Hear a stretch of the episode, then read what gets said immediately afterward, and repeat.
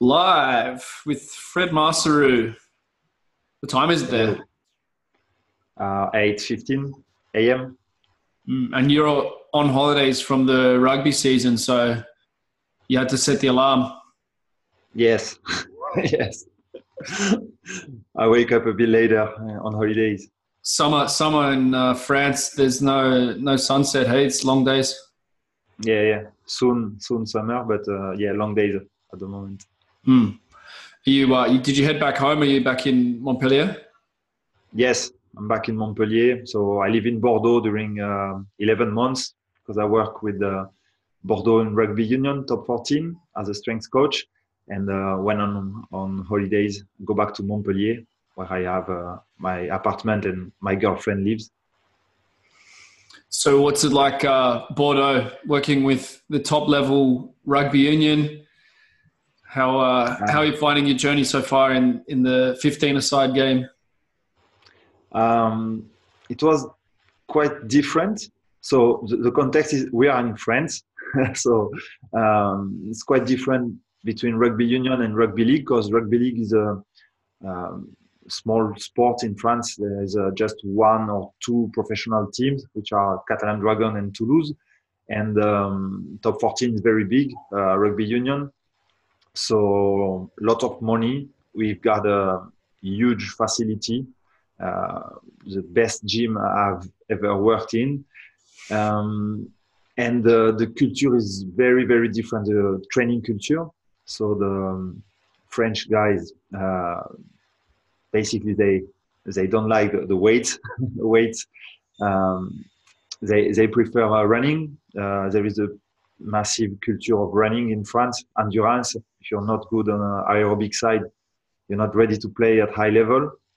But I can see when I arrive in Bordeaux, I can see weak athletes. Their body composition was not great, and power and speed were just really, really bad. So changed me because I work with the Catalan Dragons, with a lot of famous Australian players and very good French player as well. And athletic development was a lot better. So I changed my system. I don't train the Bordeaux player like the Catalan player. I had a 3-year plan, which was my long-term athletic development plan. And the first year was to work on their strengths, build strengths around the basics lift. My first goal was to give them a good range of motion on the squat, on chin-up, good technique, on a bench press, military press, and deadlift, as well on the Olympic lifts. So, range of motion, good technique, good bar speed, and I didn't care with the performance that much, even if I really like to have a classification in the player and top rank, stuff like that in the gym. But my first year was, the goal was to work on range of motion and technique. And the second year was to, the goal was to build their strengths and power, which we did this year. And we have a continuous improvement around the last 2 years. And next year, my goal will be to apply the strengths we build more, so quicker. Yeah, so that's what the long-term plan. You have Semi Radradra there as well, yes. Eh? So you still have some rugby league influence, even when you went all the way to Bordeaux. Yes. Semi is an amazing athlete. His body weight is around 102 kg. His body composition is nearly perfect. Good sec, speed. Dry. The French say dry when someone is lean. Sec. Yeah. Sec. Numbers. Hey, you sent me some of your data over there, and some of the best numbers are his. Yeah, around in power stuff and explosive So yeah. Jumps. That's the only odd numbers. Yeah, he's the best. His strength numbers are not that great for this athlete, but power and speed, he's the best, definitely, by far. Maybe we can touch on that, because I know you love powerlifting, you as much as me. You know, we both had the influence from Sheiko, and we've done some work with, you know, Sebastian Oreb, and we like, you know, your lifts are much more impressive than mine, but I have an academic interest in powerlifting as well. What's, you know, where would you say it fits in, you know, for people who are thinking, or maybe I need to really delve deeply into powerlifting? Like, what results have you seen when the powerlifts get better? At what stage is that really good, and when does it, you know, when is it not that good? Like,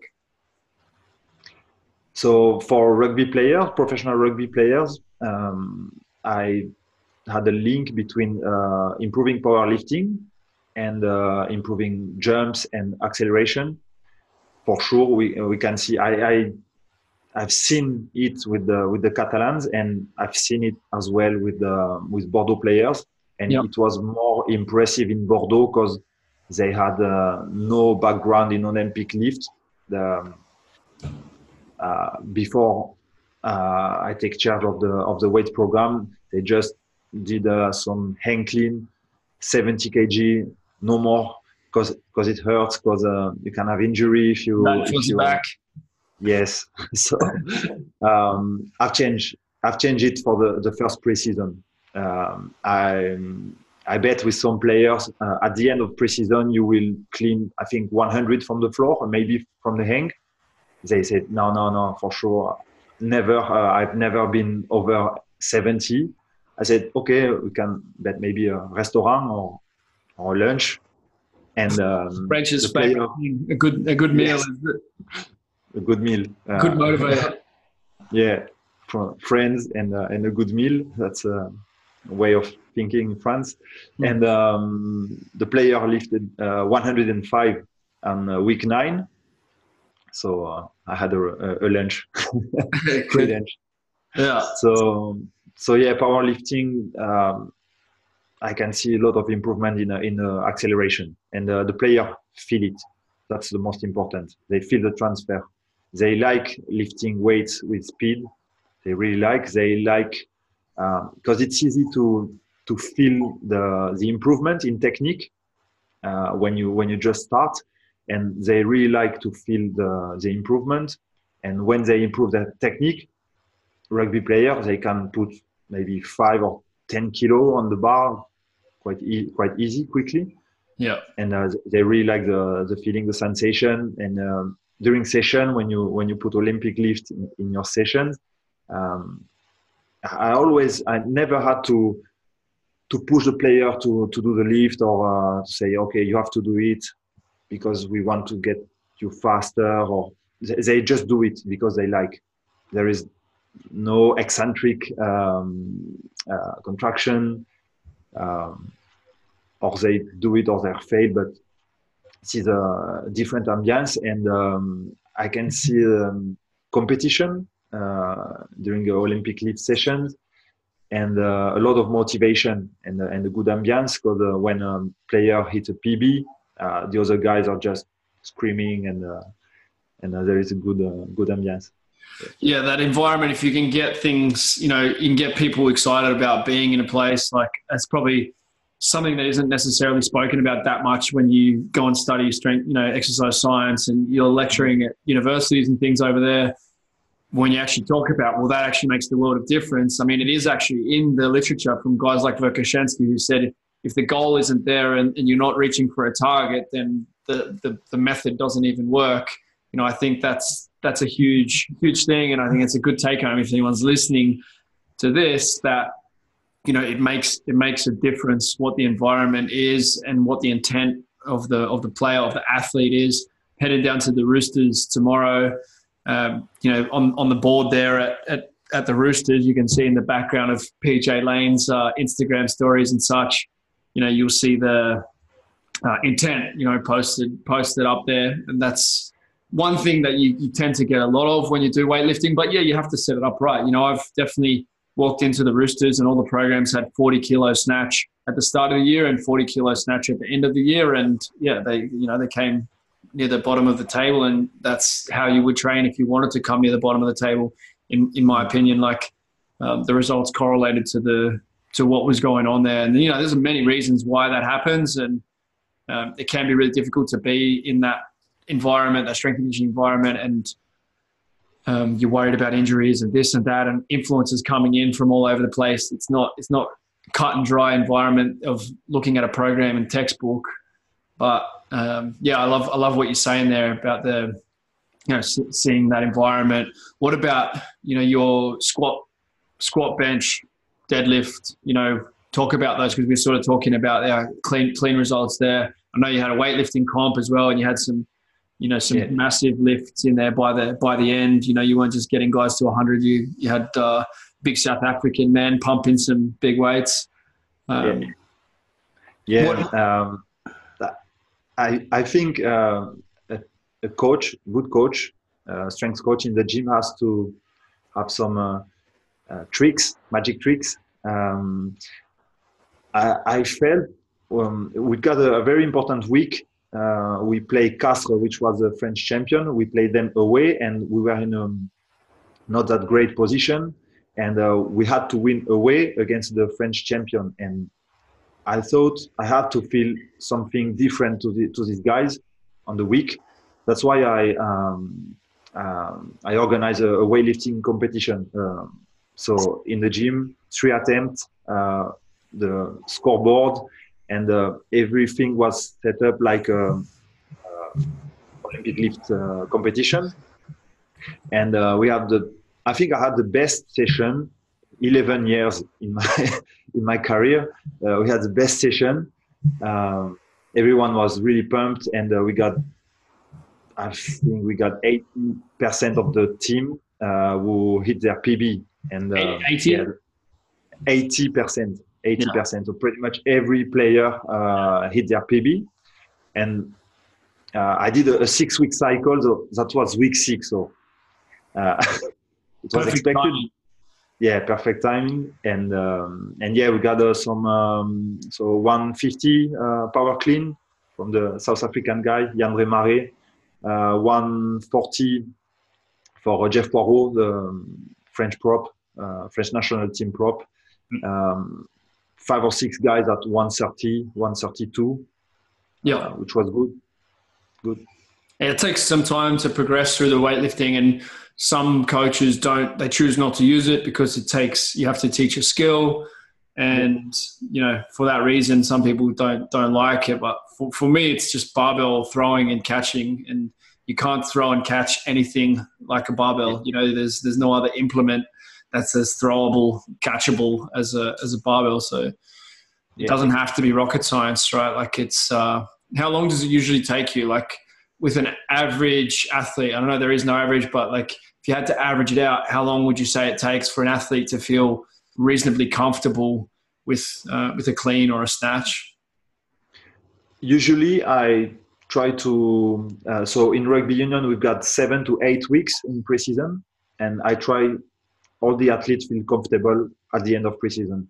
Yeah. So 7 to 8 weeks, basically 2 months. Yeah. You use the lift in season if you want to, because they're comfortable. Yeah. And do you usually shorten the range of motion as you go through the season, or? No, I start with the hang clean. I start just to feel the good position, and we progress from hang clean to full clean. Yeah. And then in season, I like to alternate full clean, hang clean, depending on what I want to work on. Yeah. So if it's more explosive from tension, this is hang clean from isometric start, or with elasticity, so reactive hang clean, or power from the floor with big range, with full range. Depending on what I want to work, I change the variation of the exercise. Do you use any from the blocks, from the platforms? We don't have blocks in Bordeaux. We have big gym that don't have a support or block. So this year I didn't use. I've slightly changed the full clean for the big second rower, back rower. Tall guys, we start from an elevated position, so maybe 20 centimeter, yeah, not from support. Yeah, okay. And, I know that this is interesting. Sorry, this is interesting what you say. My opinion about Olympic lifting is if you don't put Olympic lifting in your session because it's too hard to teach, I think you're not a coach. Just because if you coach, you have to be able to teach all the movement. And yeah, that's my opinion, just my opinion. Yeah, and you're allowed to have your opinion. You're a coach. I understand that some, if some people don't want to put it in, but yeah, not putting it in because it's too hard to teach, I think is a sad place to be. And I think a lot of coaches just can't do the lifts, so that's a huge part, we're going to get to real movement, I guess, but a huge part of real movement is like, do the stuff. Like, once you can do a bunch of things, you're going to have a lot more confidence. You're going to be more respected. You're going to have more to talk about, and you're going to get better results. Like, how long does it take to be proficient at weightlifting? If you focus on it for 6 months, 12 months, then you're going to be okay at it. And if you just avoid it and just, make up excuses and whatever, you're missing like the foundation of weight training. I've got these old time strength books here, and they talk about one arm snatches, and they talk about two arm snatches, and one arm jerks, and all kinds of variations and huge weights. But that's where weight training came from. Like, the fast lifts have always been there, and I guess this game now of like, oh, you're a fast lift guy, or you're a slow lift guy. For me, it's stupidity to choose a team. You should be able to do it all, And the speed of your training is, so you have transfer from the speed where you train. So you have to train slow lift, and you have to train fast lift as well, because you've got slow force production in rugby and fast as well. Yeah. Yeah. What about trap bar? The argument would be trap bar jumps or, clean pulls. What's your feeling about those? Just do those variations. Maybe weighted box jumps, just do those things instead of using the Olympic lifts? I think it works. Yeah, you can do it, but I just reserve this exercise if the player has a massive injury or can't do the lift or don't have the mobility. My goal is to improve his mobility, to become... crazy talk. Yeah. Solve the problem. Crazy talk. Yeah. No, you just make them do other stuff. Don't solve the problem. No, but we can start with a variation for sure, with trap bar jump or just hang pull or high pull. But my goal is in the future, he has to do the Olympic lift. If you're in a team environment, and that's the thing, you can see the other players value it. You can see the coach values it. There aren't many players who are happy to be on the outside of that and not play the game. It's like sitting on the bench of rugby. Like, no one wants to be the bench player, or if they want to be the bench player, then they're not going to be around very long, Yeah, definitely. That's what I've seen when we did the Olympic lift. Some of the players say, I want to do like the other guys. I say, okay, at the moment you can't because of lack of mobility, shoulder or whatever, or your back. So we do this variation, but you have to work hard, you have to work to do some extra mobility work and or rehab, and when you'll be ready, you will be in the team, you will be you can lift with the other boys, you can have the same ambience, same environment in the gym. Yeah, and it's an incentive for them to fix something that's broken.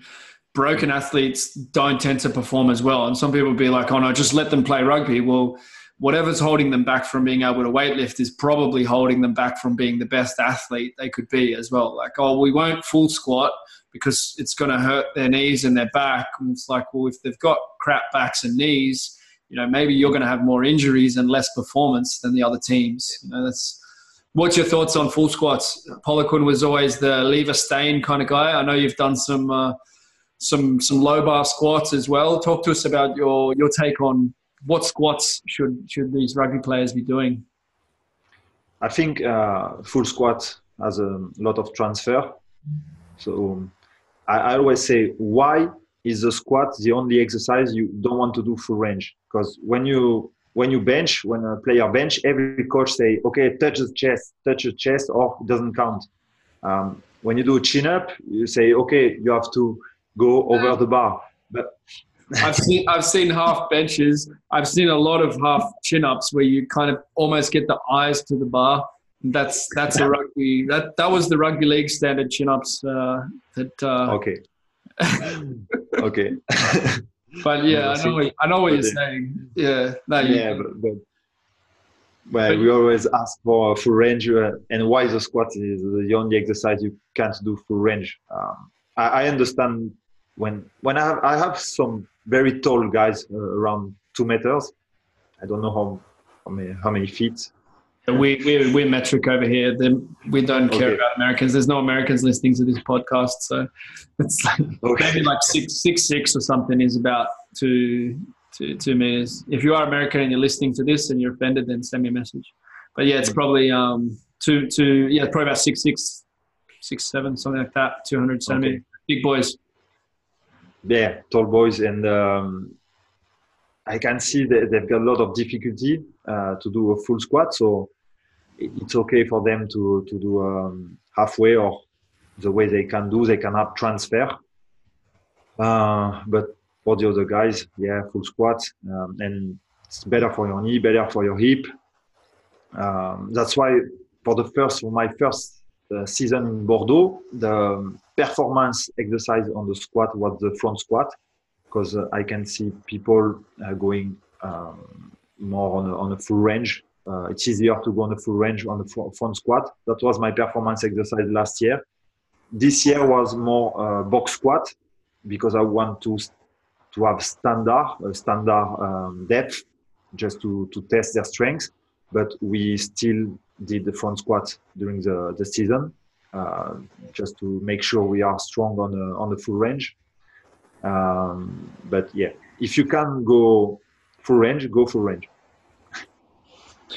One of the things, because I had a guy, Kane Evans, I think he's about 6'7", probably one of the tallest guys in rugby league. He was sort of, he was in the squad at the Roosters, and then he went to Parramatta, but very tall. He had a lot of trouble around the hips and glutes and that sort of thing. We worked really hard on that area. But one of the things I did with him was to use goblet squats.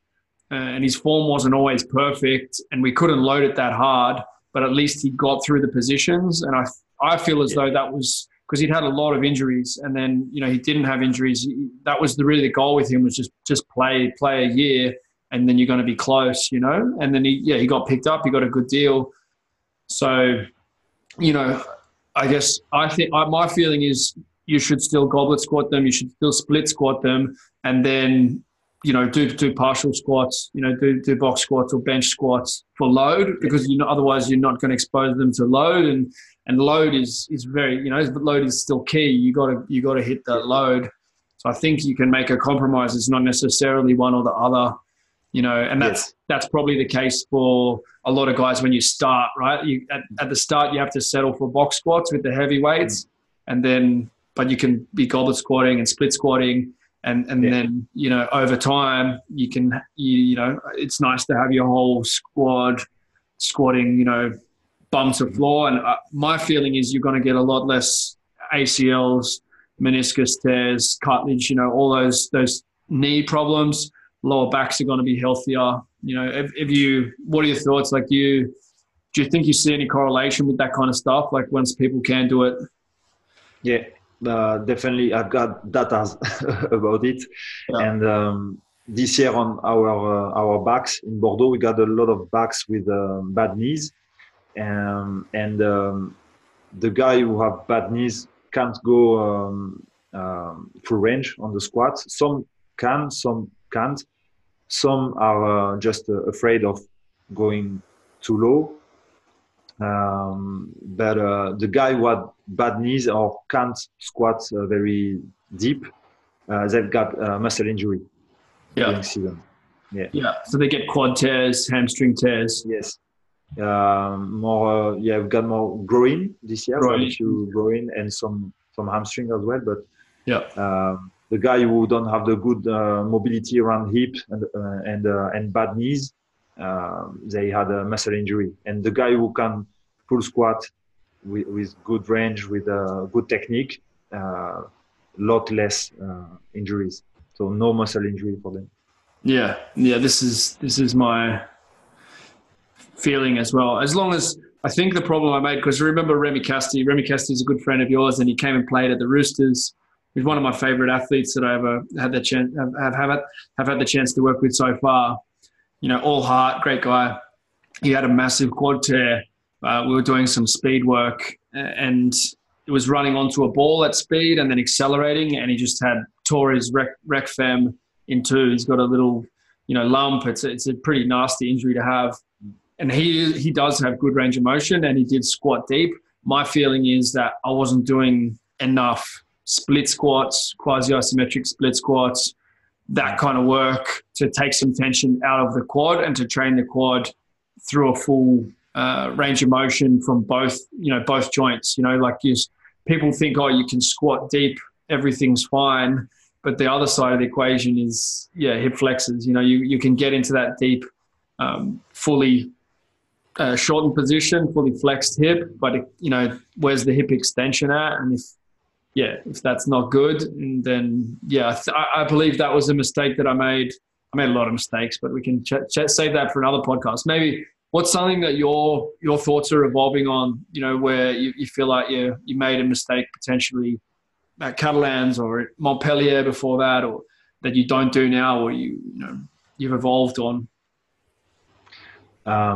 I think when I think about the time I was at the Catalan, I'm a bit disappointed or sad because I think I hadn't the experience or I would like to have maybe 2 or 3 years more experience to be better on the player management and to have better relations with the players. That was my first role in a professional environment when I started working with you for a few months, and my first season after as a rehabilitation strength and conditioning coach.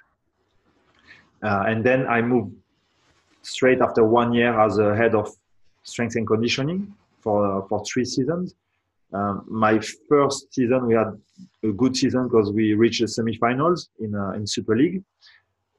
I thought, that's easy. That's easy.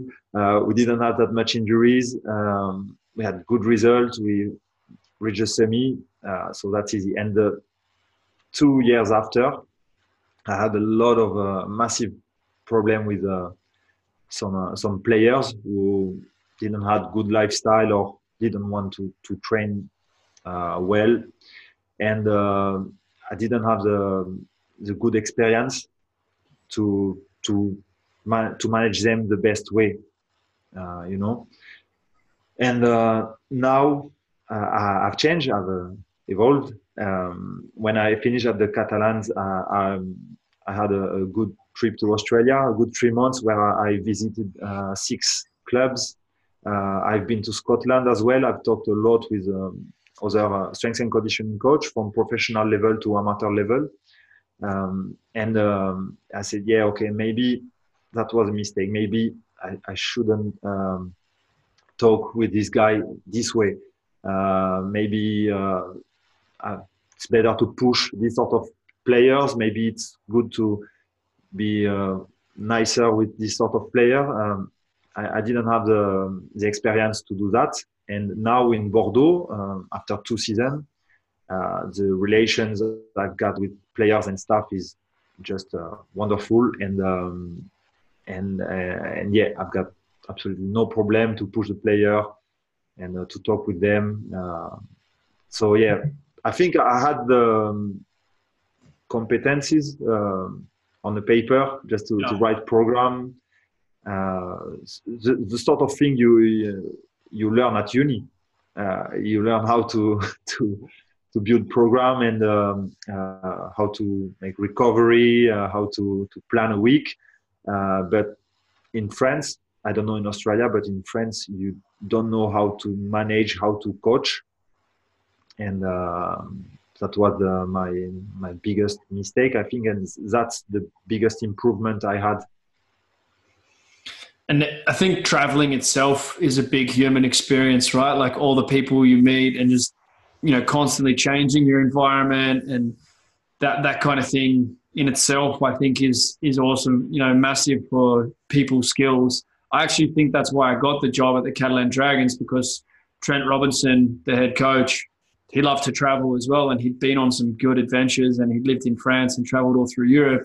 And then, you know, he was looking for a coach, and I'd just come back from 6 years on the road, basically, you know, 22 to 28, I'd been traveling all around the world, and I'd learned Spanish and I'd met so many different people. And I think it was really because of that. Like that was my first role as the head of a program after 6 years on the road. Like it was a pretty crazy appointment in a lot of ways, but I think it was that side that, you know, that he wanted. And I know as at 22, before I did all that travel, even though I'd been working at Parramatta in London, there's no way I could have gone into that role as a human. I definitely wouldn't have been able to do it, you know. So I, like probably, you know, the travel itself, as well as all those people that you met, you know, would make a big difference. To be fair, Fred, you had, there'd been coaches in Australia who'd had the same challenges with some of those players that had been recruited to the Catalans as well. It was like the Gold Coast of the Super League, like, it's a great place to live,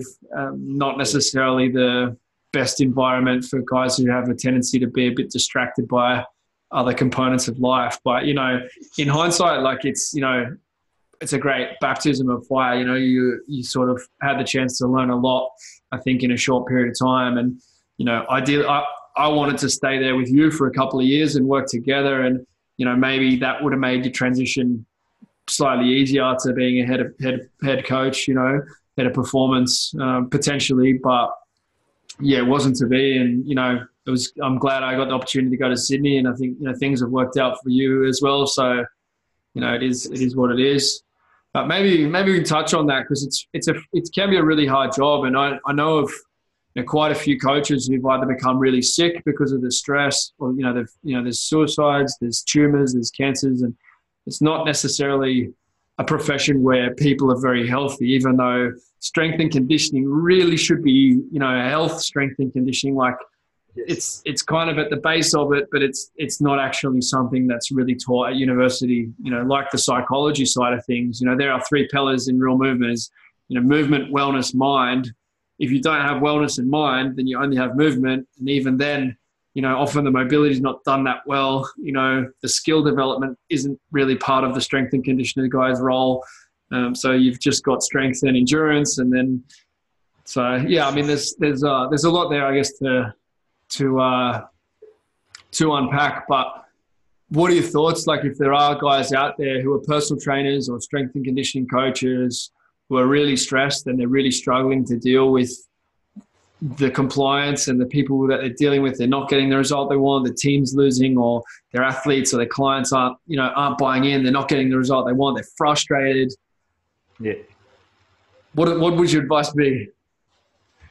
Because I was just thinking my way, and I said, okay, I think I'm good at programming strength, and I'm good at programming endurance, speed, and player has to do what I want to do. That's not the right way. You have to talk. I think now I talk a lot more with the players. I put them in the middle of the project, in the middle, and I said, okay, what's where do you want to go? Which sort of player you want to become? What are your goals? Where do you think you can improve? What do you think you are good at? What do you think you are weak or bad? I never say weak or bad, but what do you want to improve? Yeah. And if the player answer, with honesty. He just say what he wants. So you just have to write on a paper and you tell him, okay, you just said it. So now work for it. And it helps. It helps because it's not you who set the goals. It's the player. So if you don't respect the contract, you don't train well, you won't have this, and it's you say that. So. Yeah, that's definitely the best way to go. You know, that's, if you look at motivational interviewing, I read motivational interviewing book that John Berardi recommended, you know, the guru from Precision Nutrition and old T Nation writer back in the day. And that's, you know, if you can ask questions and get what people want, like that's definitely better than telling them, no, you need to do this, you need to do that. Yeah, definitely. Like it's good sales strategy. People think, I'm working in strength and conditioning. I don't need to have any business skills, or I don't need to have sales skills. But everyone does sales and marketing. There's Bob Proctor, a mentor of mine, says there's two professions. There's sales and there's, you know, product delivery. So you're either doing one or the other, or you're doing both. In your job, you have to do both. If you're not selling and you're just delivering a product that the people didn't order, then the people aren't going to be happy, and you're not going to get the best result that you could get. Probably not going to keep your job. Like, yes, no. Yeah, definitely. When this is what I try to do to sell the program. But if I can feel the player is a bit hard to manage, I say, okay, you do 50-50. You like to do that. I will put in your session. I would like you to do that. I put in your session as well. We do 50-50. If it's good, it's good. If you feel good, if you improve, we stay like this. If you get worse, you can do just your program. But if you improve, I try to put a bit more of my philosophy, but try to keep a bit of what he likes. You talk about Semi Radradra. He's got a lot of exercise he likes to do. He likes to do crunches. He likes to do abs at the end of sessions, and I don't care because he's the best on the field. And from what I've seen, he did a lot of abs at the end of session, just as an extra. And the French guys just went into the changing room after the session, and when they saw Semi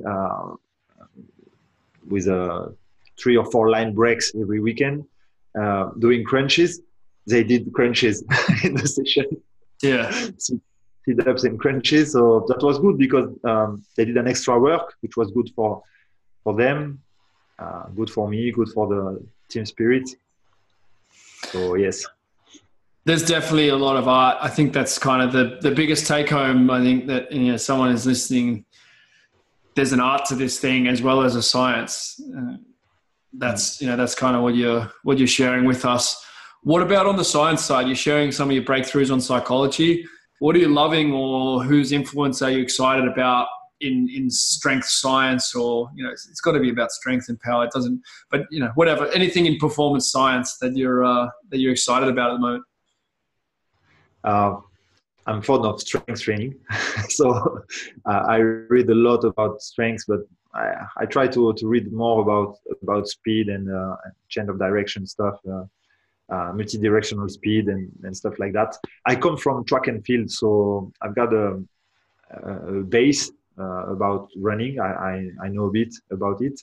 And when I left university, I think in France, we study a lot about endurance. So I've got, I think, a good knowledge about how to improve endurance. Yeah. Come from track and field, so I know a bit about speed, and we didn't do that much about strength and power. That's why I went into Clermont l'Hérault with you for one session, the Olympic lifting club. Weightlifting club, yeah, that was a special experience. I tell you, I remember about that, those kids, seeing those 8, 9, 10-year-old kids bouncing into the building and snatching, you know, and with those massive plastic plates on the bar and squatting, you know, body weight, squatting, you know, 20, 30 kilos, punching out, you know, reps like that. That still stays with me as like, this is what we need to be doing. We can put bars on kids' backs. They're not made out of plastic. They're less less fragile than we are. You know, that was a special place. Like, I enjoyed that session. I think I snatched 80. I think I've still got videos. I think I put on YouTube my training from that day. Yeah. Not that it was good, but still. But yeah. Yeah. So yes, I started to learn more about strength training, and now I'm really fond of strength training. I try to learn about the best trainers in the world. So I like Sheiko for strength as well, but I like Louis Simmons with Westside Barbell. They've got pretty much two opposite system and way of thinking, but they produce big lifters. So that's really interesting for me to learn about Sheiko and Simmons as well. I like Sebastian Oreb as well. When I've been to Sydney, I've paid him 2 hours of coaching just to train at base gym, which was I look at it on Instagram, and I said, oh, I want to train in this gym, and then to have the knowledge of Sebastian. I was always a big fan of Charles Poliquin. Why? Because when I started to search about strength training on the net, he's got maybe 600 or 700 articles on his website, and he was the easier to read for me, the easiest to read, and that's why I read a lot about Charles Poliquin, all these books, a lot of his articles. I've been to 4 of his certifications, and even if I don't use Charles Poliquin system in my system now with rugby player, it set the base of my system. That was the base. And when I started working with Catalans, with the young players, I've worked with Poliquin exercise, which is a polyarticular exercise, use of tempos, use of supersets. Keep it simple, stupid. I like. Yeah, there's a lot of the fundamentals of strength training that just other people, you know, other systems don't pay any attention to. You know, I think I've just built out a level 1 course, and it's trying to be like, well, in 10 hours, you know, what does someone need to know to be able to get good results with someone? And for sure, there's so much stuff that I learned from Charles, even though, yeah, like my first year at the Roosters when we won the premiership, like it was a Westside, you know, approach. And I, you know, I'd been and spent time with Phil Richards, and, you know, he really massively influenced the way I did that 2013 season. And I wouldn't change it, you know, like, I mean, obviously I do it differently now, but I think that the intensity that I brought and the emphasis on rate of force development and things was, you know, was a good move. But yeah, like there's just so many things from Charles, and even though he has a very different manner as well, like just the seriousness and the respect that he has for strength training, and, you know, his ability to have premium events and for people to pay for that and all that sort of stuff, like just the self-respect, I think, in his system. Like there's so many things that have a big influence on, you know, how I live day to day now.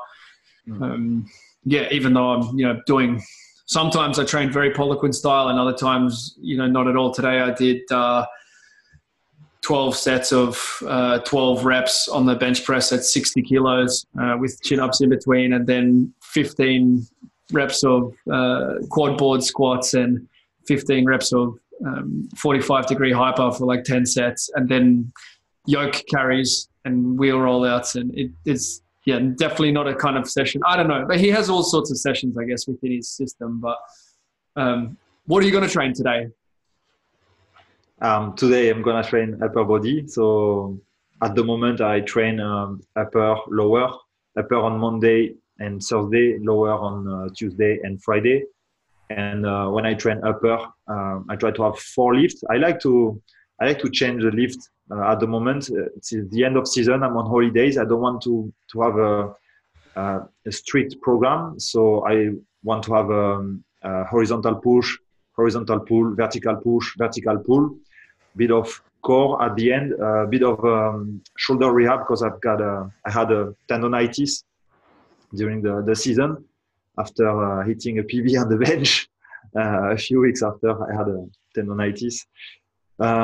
So yeah, for today it will be a dumbbell bench press, it will be a chin up, it will be a dumbbell row, and alternated military press with dumbbell as well.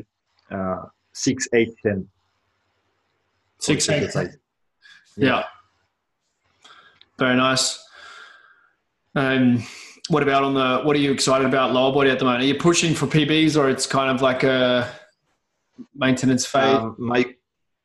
I just started a new cycle to reach a PB at Christmas, because I beat my PB end of 2018. I did a 220 back squat, which was my PB. And I would like to have 240 at Christmas this year. So I just started. I do my back squat, which is a progression for 6 months. I do my back squat on Tuesday, and on Friday I use a variation. I do lower reps now. I did a front squat last week. I will do a box squat this week. I try to change the second exercise, the variation on my second session, just to have a more fun and more change. Yeah, and I mean, Westside Barbell's kind of proven that kind of training can work well. We used a lot of variation at the Roosters, you know, that 2013 season, because they'd all been involved in a program that was pretty monotonous and relatively boring.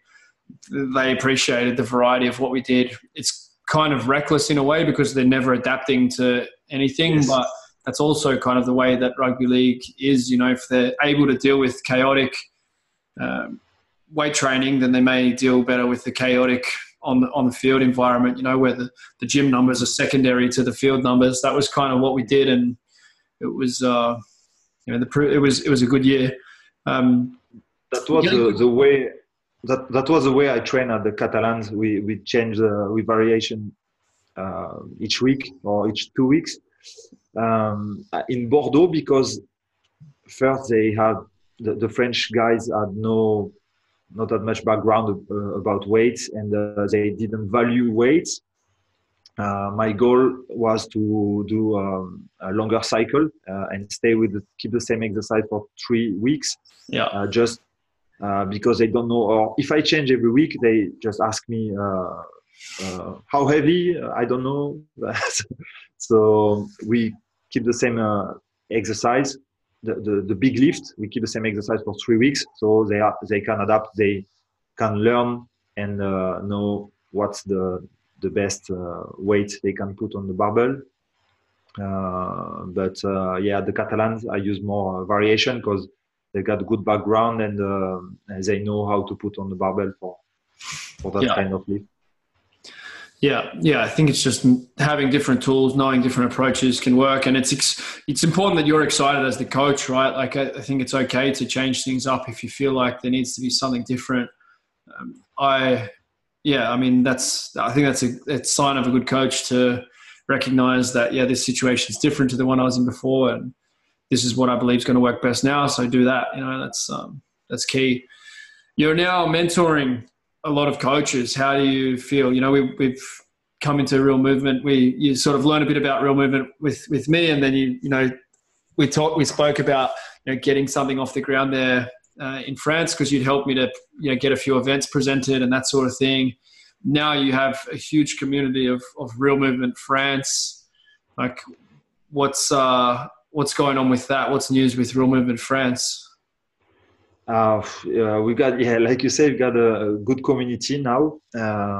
We've got 55 coaches in the community, in our network, and we started in 2017 after my trip in Australia, when we talk about growing a Real Movement in France. We started with a mentorship for the first year, 12 coaches, 12 enthusiastic coaches. And it worked from day one to the last day. It worked. I thought that was what they were missing in their education or in French coaching network.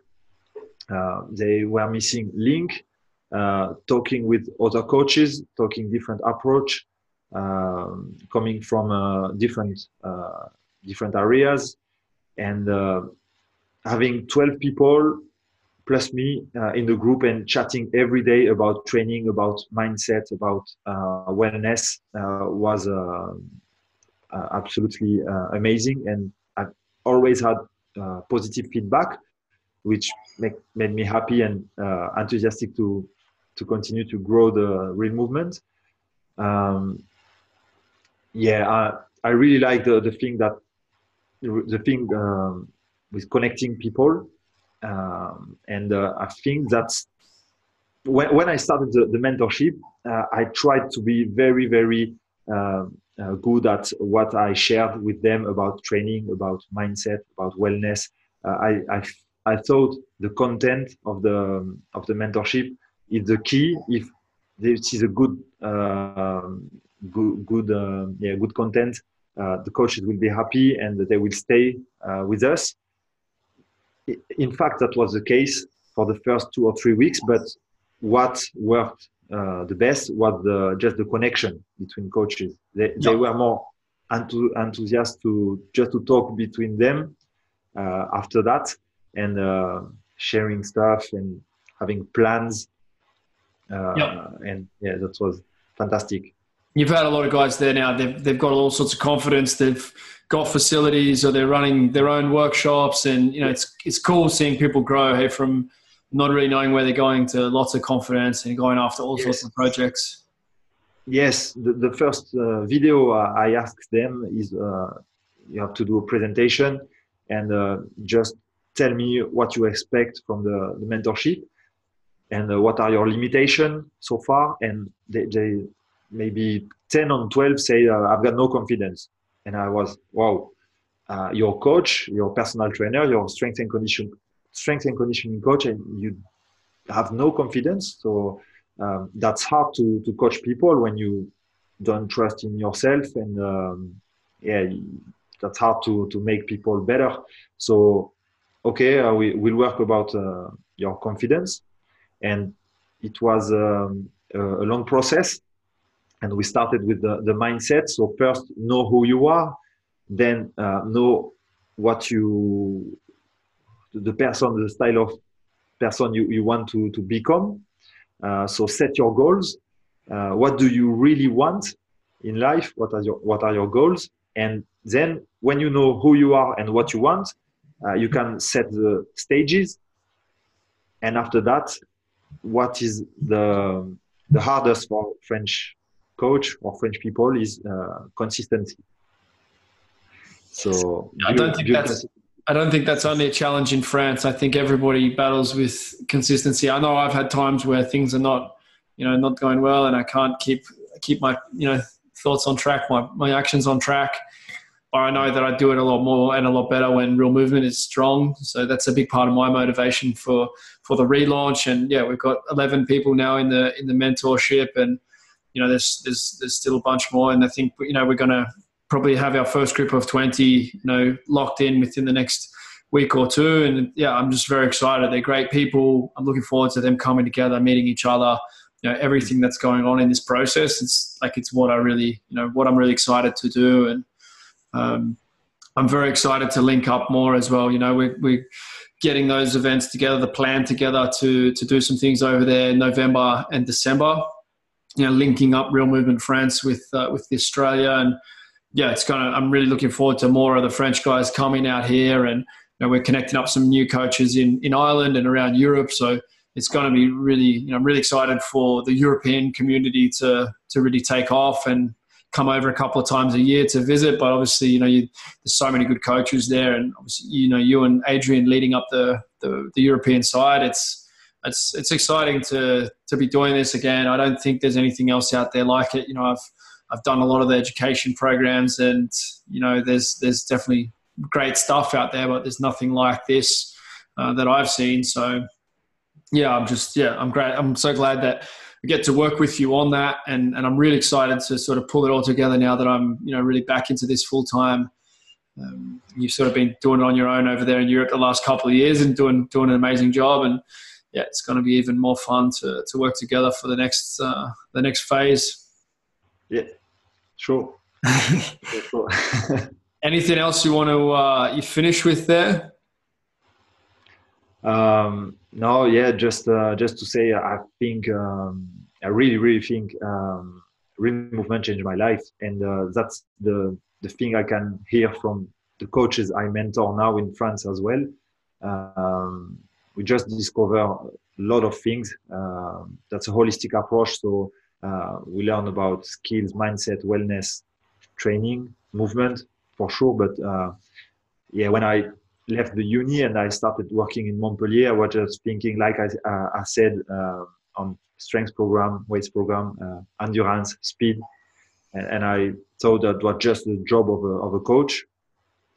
But now I know that when your mindset is on the right way, you can be a better coach, even if your program is not the best. But you can coach better if your mindset is good, if your health is good as well.